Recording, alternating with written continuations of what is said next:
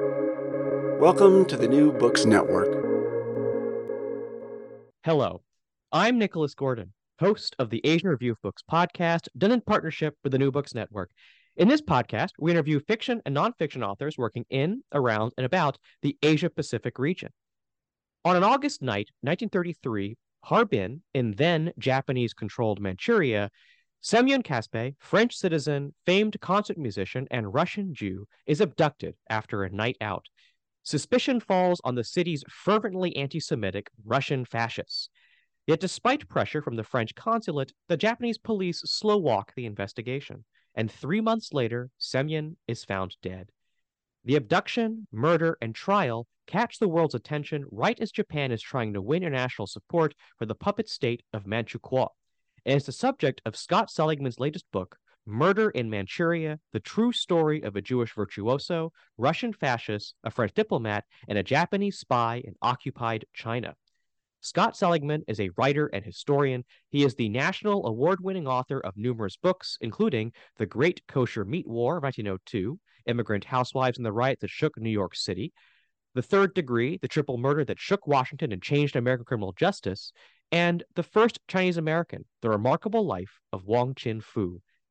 Today, Scott and I talk about Harbin, the major players in Semyon's abduction and murder, and how the investigation and trial became an international sensation. So, Scott, thank you for coming on the show. You know, maybe it's first to talk about, I guess, the setting. You know, what sure. was Harbin like during this interwar period? And why was there such a huge Jewish, I guess, a relatively large Jewish population in this city? You really need to start by talking about Manchuria as a region. It had the misfortune of being coveted by three different countries at the turn of the 20th century. China had the, arguably the strongest claim to it. It had been part of China under the Qing dynasty. But Russia was interested in it, and Japan was also interested in it, and for different reasons.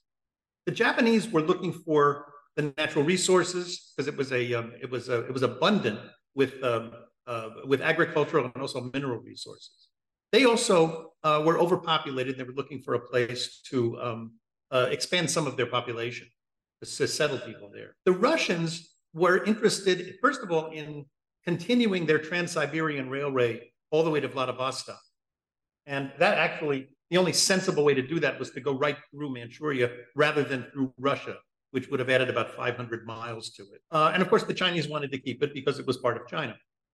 So there was a struggle for Manchuria. Um, and it involved uh, at various times the, what they called the Sino-Japanese War and the Russo-Japanese War.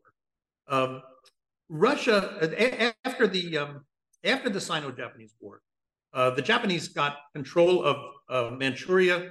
Uh, that's also the time that they got the Taiwan and they got the Pescadores.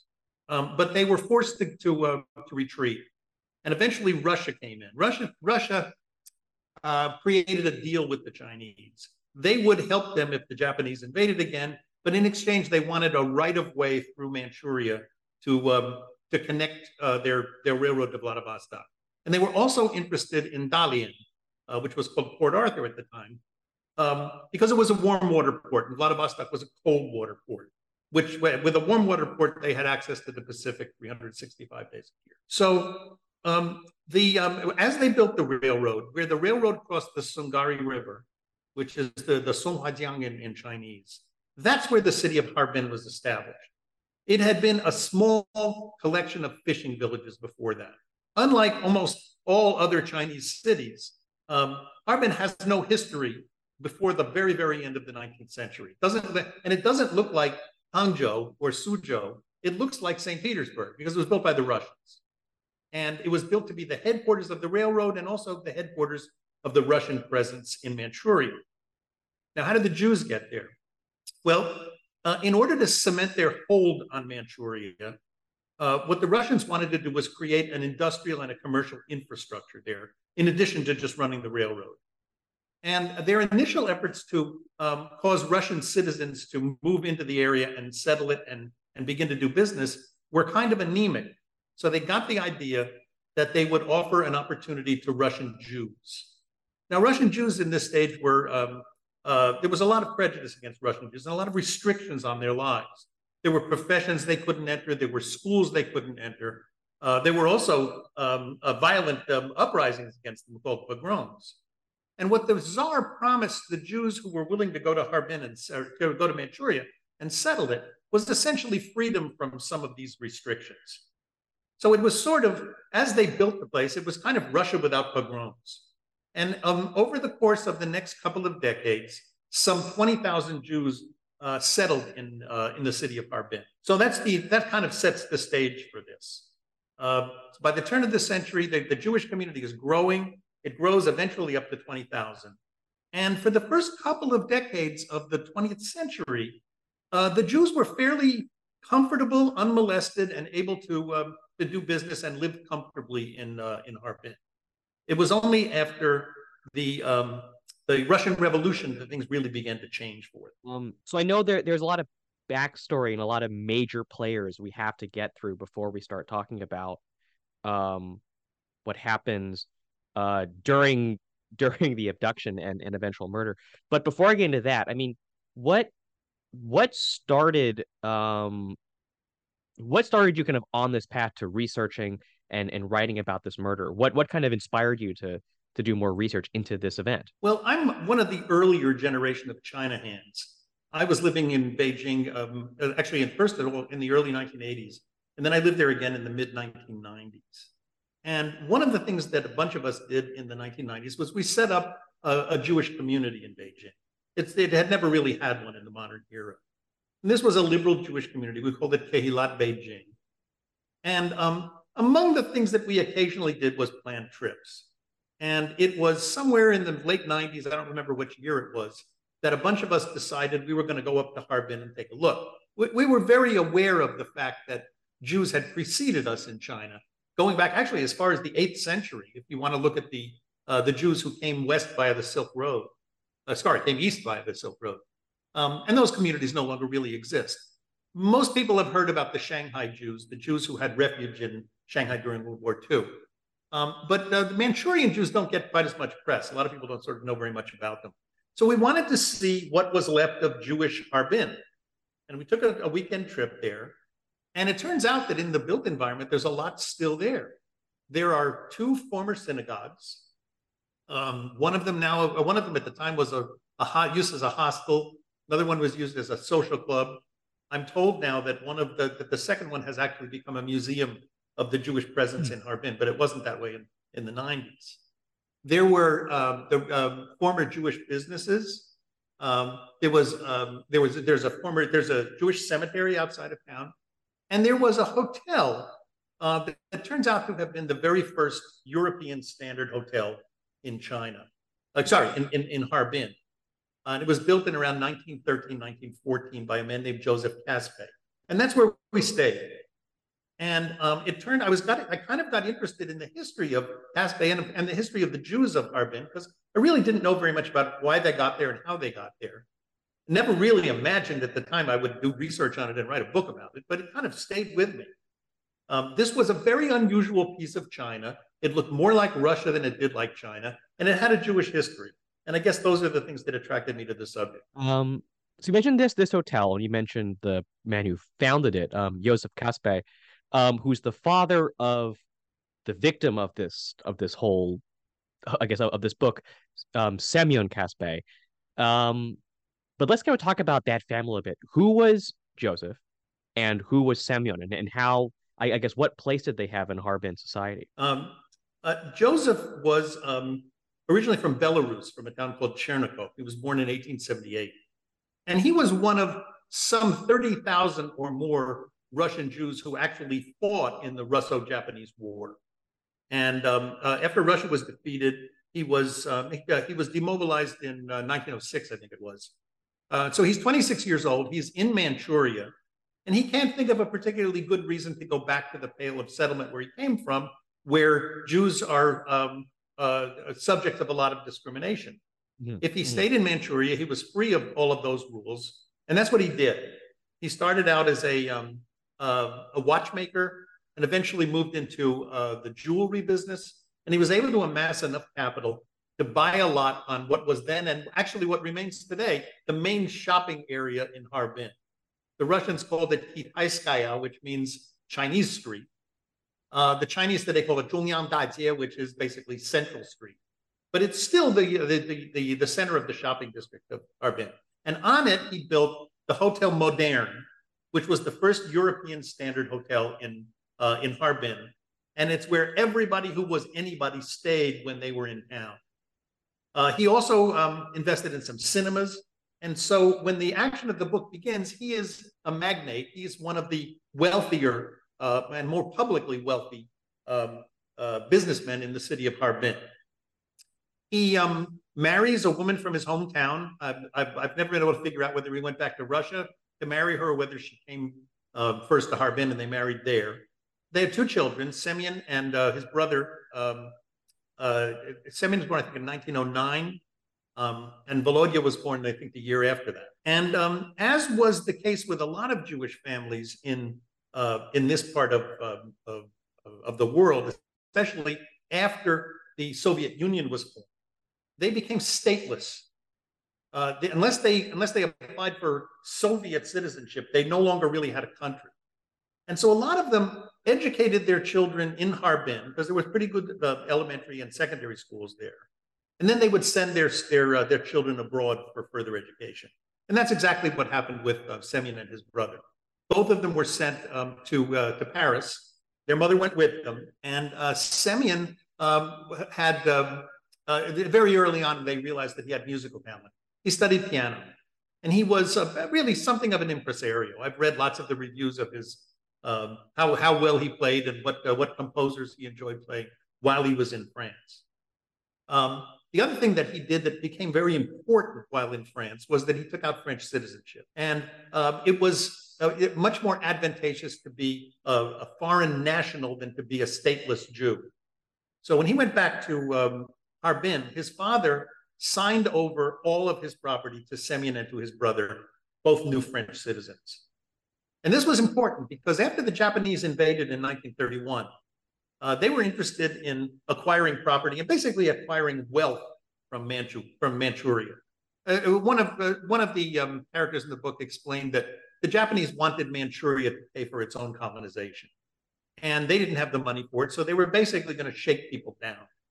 Hmm. Um, and uh, it was you were in a much more advantageous position if you had a foreign flag over your establishment than if you were simply stateless.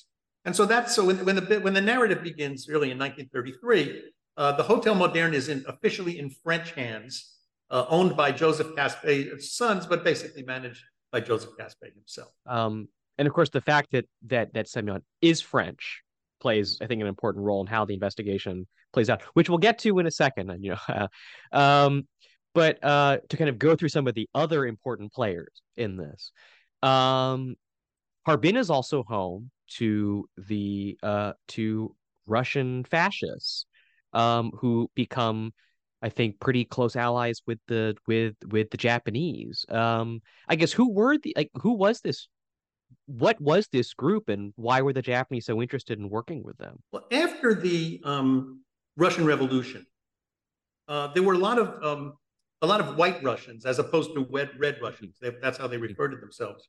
Uh, were exiled from China, from from Russia, or felt the need to leave. A lot of them were stripped of their wealth, and they came. They were impoverished, and they came over the border. I think it was something like 200, 250,000 of them uh, emigrated from Russia to Manchuria just to get out of harm's way. But they were deeply anti Soviet, and they were most of them, or many of them, deeply anti Semitic as well. In fact, some of them basically blamed the Jews for the Russian Revolution. And um, so they, when, when they showed up in the, um, uh, in the, the second decade, the end of the second decade of the 20th century, life for the Jews of Harbin uh, took a turn for the worse. And they did things like they did. I think at one point they burned, they they set fire to the synagogue, and they started kidnapping people and holding them for ransom. Uh, they uh, the, the, Russian Fascist Party actually was founded in Harbin. It had branches all over the world, but Harbin was always the center of gravity. So when the Japanese came in, the Japanese came in in 1931 in a big way. They essentially um, conquered and took took over this region of China. It's north northeast China today. It's today's, um, let's see if I can do it, Heilongjiang, Liaoning, and Jilin provinces, and also a little bit of what is today um, uh, Inner Mongolia. And that's the region. the Japanese carved it off from the rest of China and declared it the independent country of Manchukuo or Manzhouguo in, in, in, in Mandarin. And um, uh, they, they, essentially it was, a, as you referred to it earlier, it's a puppet state. Japanese ran things, but they didn't want it to look as if they ran things. So they went through an elaborate process of setting up a new government. And of course, it wasn't just the Japanese government, they had to use the local people as well, because they wanted the message to the world to be this is a new independent country worthy of recognition. And what they wanted was they wanted two things from Manchukuo from the rest of the world. They wanted recognition and they wanted investment. So it made them very uncomfortable um, doing things that were going to get them criticized in the West. Uh, so um, uh, and and and so they uh, in in order to uh, fulfill their wish, which is basically to um, pretty much to rape Manchuria for its wealth, they found the uh, the Russians very useful in this process.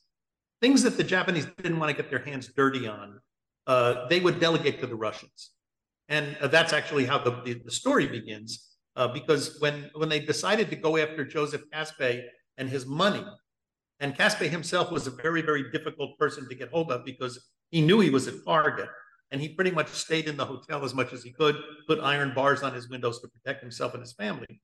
That's when they decided that they wanted to go after his son.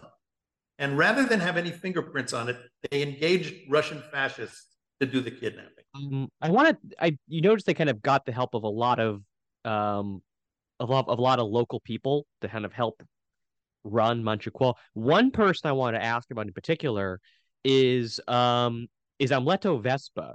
It's I guess this Italian fascist who somehow kind of ends up running like I guess being being the point guy for the for the Japanese spies in in Manchukuo. Um, he doesn't seem particularly happy about this, but also feels like he doesn't have much choice. I would just like to talk about about about this guy who just seems like a like like an odd an odd person to be playing this role in in I guess in northeastern China. Well, you know, um, uh, the the title of the book is already too long uh, because it's got um, a Jewish virtuoso, Russian fascist, a French diplomat, and a Japanese spy in it. But I could easily have added and an Italian spy for hire. Um, a man by the name of Amleto Vespa, who was very, very um, useful to me in writing the book because he left a memoir behind. Um, he was an improbable figure. He was Italian, he spoke Russian, he spoke Chinese. He was actually working for the Chinese warlords in Manchuria before the Japanese came in. And he knew a lot because he was a spy. And so when the Japanese came in, they decided he was going to be an asset, whether he liked it or not. And they called him in and they informed him that he was now working for the Japanese and under penalty, essentially working for the Japanese and undermining them as much as he could all along the way without being detected. Um, so he was um, actually something of a peripheral player in the actual kidnapping and um, and uh, and um, and, uh, and search for Semyon Kaspe, but he knew a lot, and he knew who was doing what to whom. In fact, he mentioned in his memoir that it had been his boss in the Japanese military intelligence service, the gendarmerie, who actually had ordered the seizure of Semyon Kaspe. And that's actually been a mystery for a long time that I, I've, I've taken a stab at solving in this book. So Vespa is working for the Japanese um, uh, and, and, and he's got his fingers in lots of different pies. He also owns a theater. So he knows Joseph Kaspe very well.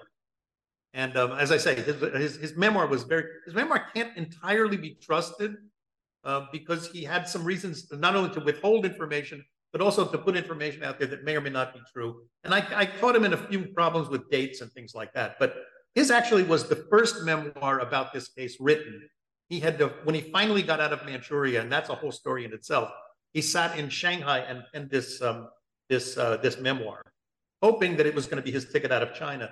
In fact, he eventually was caught again by the Japanese, and it's believed that he was executed either in the Philippines or in Taiwan. Um, so so we've gone through all of this and we still haven't talked about what actually happens like the actual event which is um which is which is the abduction and kind of the the the months of negotiations that follow where Semyon's ransom, Yosef refuses to pay, or well, he can't pay. There's all this back and forth. So so what actually happens when Semyon is abducted? How does the investigation unfold? It happens at about midnight on an evening in August of 1933.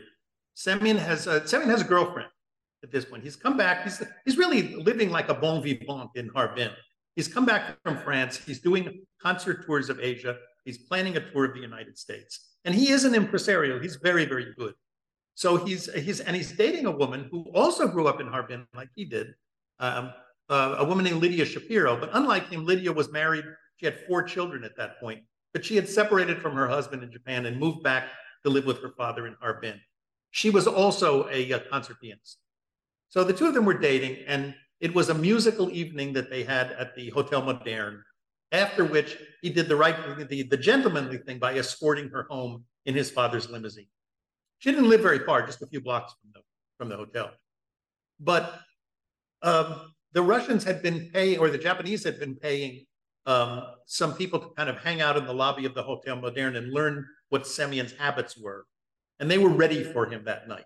And when uh, Lydia was dropped off, uh, they were about to drop off Lydia at her home. Um, some uh, uh, Caucasian men, later later revealed to be Russian, jumped on the running boards, um, uh, uh, held a gun to the chauffeur, and and and commandeered the car. They went a good distance from from the area. They eventually let off um, let Lydia off with a very large ransom demand for her that she was instructed to communicate to Joseph's father. Then they took Semyon to a hideout outside of town, and that's where he stayed for for uh, several weeks. Uh, back in Harbin, uh, uh Joseph Kaspe gets the ransom demand. Uh, he, he, this is it's an unreasonable amount of money that he can't possibly afford. This is the depression. He has mortgaged the hotel a couple of times already. No bank is going to give him any more credit. And um, so the only uh, the only possibility he has of freeing his son is to negotiate the ransom down, which he starts to do. But wisely, he seeks the, the help of the French consulate, which, after all, because uh, Semyon is now a French citizen, uh, they they feel a sense of responsibility that they want to see if they can free him. And um, so he he uh, he gets in touch with the consulate, um, and the um, the the the consul um, puts his deputy essentially in charge of the case. The deputy was a man named, uh, named Albert Chambon. He was a young diplomat. He had, uh, it was his second posting in China, uh, but it was very, very early on in his career. He too, by the way, um, wrote a memoir, mm-hmm. uh, but he wrote it at the very end of his life, which was just about 20 years ago. Um, uh, and it was never published. But in the process of doing the research for the book, I was able to find my way to his um, children who had a copy of the unpublished memoir um, and were very willing to send it to me. Unfortunately, it was all in French. Um, fortunately for me, that's the, that's the language I studied in high school. And um, I was able to parse through it and pretty much figure out what it said. He actually corrected me in a few areas that uh, where I had made some mistakes. Um, but that was the second memoir um, uh, after Vespas, and there were a few more as well. Um, so Chambon was the, really the hero in this case. What, what happened, if they want me to go on, is that here's how it unfolds the um, uh, uh, the official uh, the investigation is supposedly being handled by the municipal police department for a while. They do absolutely nothing. And then when the French start to prod the Japanese to do something and, and, and uh, inject a little bit of energy into the investigation, they switch it to the Kempeitai, which was the gendarmerie. So now the military, the Japanese military, is officially involved with, it, with this. But it did not take Chambon very long to realize that they were slow walking. And um, every time he, he, he shared information with him, he was sorry. Nothing really happened. Uh, they, uh, uh, they, they, they actually became an obstacle. Uh, so much so that the French consulate hired its own spies to try to figure out where Semyon Kaspe was. And sure enough, it didn't take them very long to figure out where he was. He was on a rail on the railroad going going southeast out of town. He was on the, one of the first stops there, and they were holding him in a in a in the woods in a in a shelter. Um, so um, so go on, yeah. No, I mean, but, I can just keep going. It's, that's all right. What would you like to know?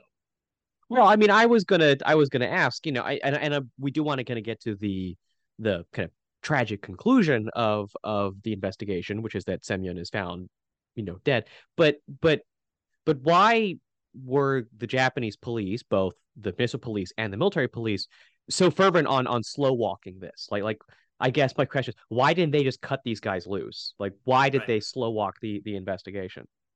They slow walked the investigation because they had ordered the murder and the the kidnapping. At that point, it wasn't a murder. They were behind it, and uh, Chambon increasingly realized that.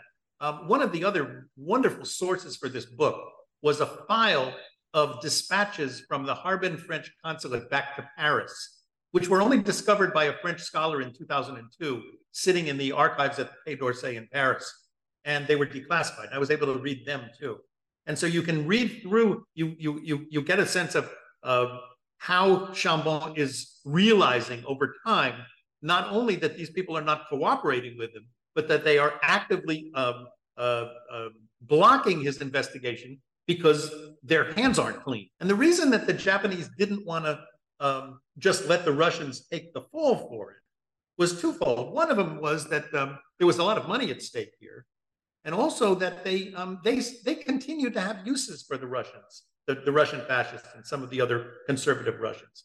They didn't. Uh, it, they realized that they hung these guys out to dry, uh, that was going to dry up, and so they. Um, it, and it was an it was an odd um, um, pairing in a way.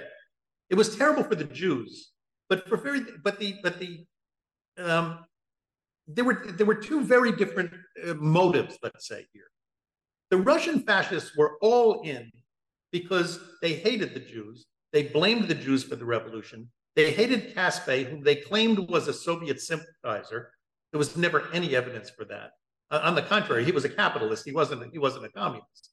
Um, but they um, they wanted to, and they wanted as much publicity as they could get for the fact for the kidnapping, because anything that reflected badly on the Jews of Harbin um, was was fodder for their risk. They were perfectly good, happy about it. The Japanese, on the other hand, wanted it quiet. They didn't want anybody understanding that they had a role in this, because what they're trying to do with Manchukuo is to get investment and to get diplomatic recognition from the West. And the more that this thing looked like, it more it looked like Manchuria was lawless, um, and that they didn't they didn't have uh, control over it. The the the the, uh, uh, the worse it was for the Japanese. So it was. There's a Chinese expression, uh, which it translates as two two in the same bed dreaming different dreams. And that's what was going on here. The Japanese were in bed with the Russian fascists, but they had very, very different attitudes. And the other thing I'd say is that um, the Japanese were not notably anti-Semitic at this at this point. Um, the Russians were. We've already talked about the, why the Russians uh, uh, uh, hated the Jews and wanted to destroy them. The Japanese, first of all, didn't have a lot of experience with Jews before this. Really, the first experience they had was um, when they were in Siberia. The Japanese were helping the um, helping the White Russians fight the communists, and uh, that's probably the first time they actually met large numbers of Jews in Siberia. That's also where they got a copy from a Russian military man of the, the great forgery, the, uh, the protocols of the elders of Zion. And it was translated into Japanese. So on the one hand, they had that view of the Jews, which were, you know, uh, trying to take over the world, all of that kind of garbage. But they also had experience in the Russo-Japanese War with an American Jew named Jacob Schiff, who was a very famous financier in, in New York City. And Schiff was so anti-Russian um, that he arranged loans to finance the Japanese military effort in Russia at the time. So what the Japanese knew of the Jews was what was in the protocols of the Elders of Zion, and the fact that the Jews seemed to be rich and capable of um, moving money on, uh, across international borders. And that was it. They didn't have any reason to hate Jews at that point. On the contrary, I think they admired them. And as, as, as happens later on in the book, there's actually an effort um, uh, to hold on to the Jews of Manchuria and of Shanghai, and even bring more in from Europe as they were fleeing the Nazis, because the Japanese decided that they might be able to be useful in their conquest of the rest of Asia, which happened during World War II. Yeah, it's like it's like they they somehow believed the conspiracy theories a little bit and said, if they figured this out, maybe we can too or something to that effect. Um, well, that's right. And they, they called this plan the Fugu plan, the, the plan basically to keep the Jews in there. Uh, and it was a beautiful, beautifully named, Fugu being the Japanese word for uh, blowfish, hmm. which is uh, a delicacy, but fatal if it's not if it's not served properly. And that's exactly how they looked at the Jews people who could be a real problem for them, but also who potentially could be used and could. Uh, could bring them great benefit and great wealth. Um, so I want to maybe we've kind of now charted this whole story of the investigation, the um, and now kind of ends with uh, Semyon is killed. They arrest the perpetrators, and then there's this trial, or actually it's multiple trials, as I'm sure you'll explain. But um, but these multiple trials, which attract international attention. You note the South China Morning Post, which is the paper that I, I still read, um, had a reporter there talking about there, but like were was reporting on the trial. Um, and so the world's paying attention to to what's happening.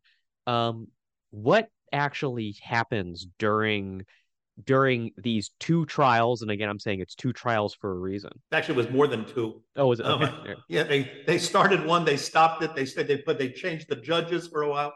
Um, well, first of all, why was there so much international interest in it? Really, the noise was being made in two places. The French were making noise um, because it was their citizen who had been killed, and they wanted to see justice. And the Jews were making noise. The Shanghai Jews, in particular, were very vocal about it, and um, and that kind of went around the world uh, such that when the Japanese were out pitching the Fugu plan, they met with some American Jews who were not very sympathetic to them, uh, even though they were proposing something that potentially could have saved some Jewish lives, because they knew what the Japanese were up to in Manchuria. Okay, so the trials. Um, uh, it, first of all, it takes them more than a year to even even compile the charges against these Russian men, all of whom, uh, save one, were actually captured. The one was one of them was shot in the process, and he wasn't obviously wasn't tried. Um, but uh, but immediately the uh, all of the ones who've been captured say that the guy who was shot was the one who actually killed Semyon Kaspe. So nobody was put on trial for murder. They were only put on trial for kidnapping uh, because there wasn't any there wasn't any evidence pointing to murder on the part of any of these other men. Um, so they they charged them with kidnapping, but when they finally um, and and I should also add that Tokyo is very involved in this because they're getting pressure from all over the, the world about uh, they want to see justice done, and it's a it's a key test for Manchuria. Is it an independent country with a with a system of impartial justice, or is it a Japanese colony um, where the Japanese say what goes? And um, uh, so the Japanese had a uh, had a um, uh, an incentive to at least make this look like it was a real trial, even if it wasn't. Um, so they go through the first trial. No, sorry. Uh, first of all, they um, they uh, uh, they put together the charges, and the charges are outrageous. They are sympathetic to the kidnappers because they were patriots.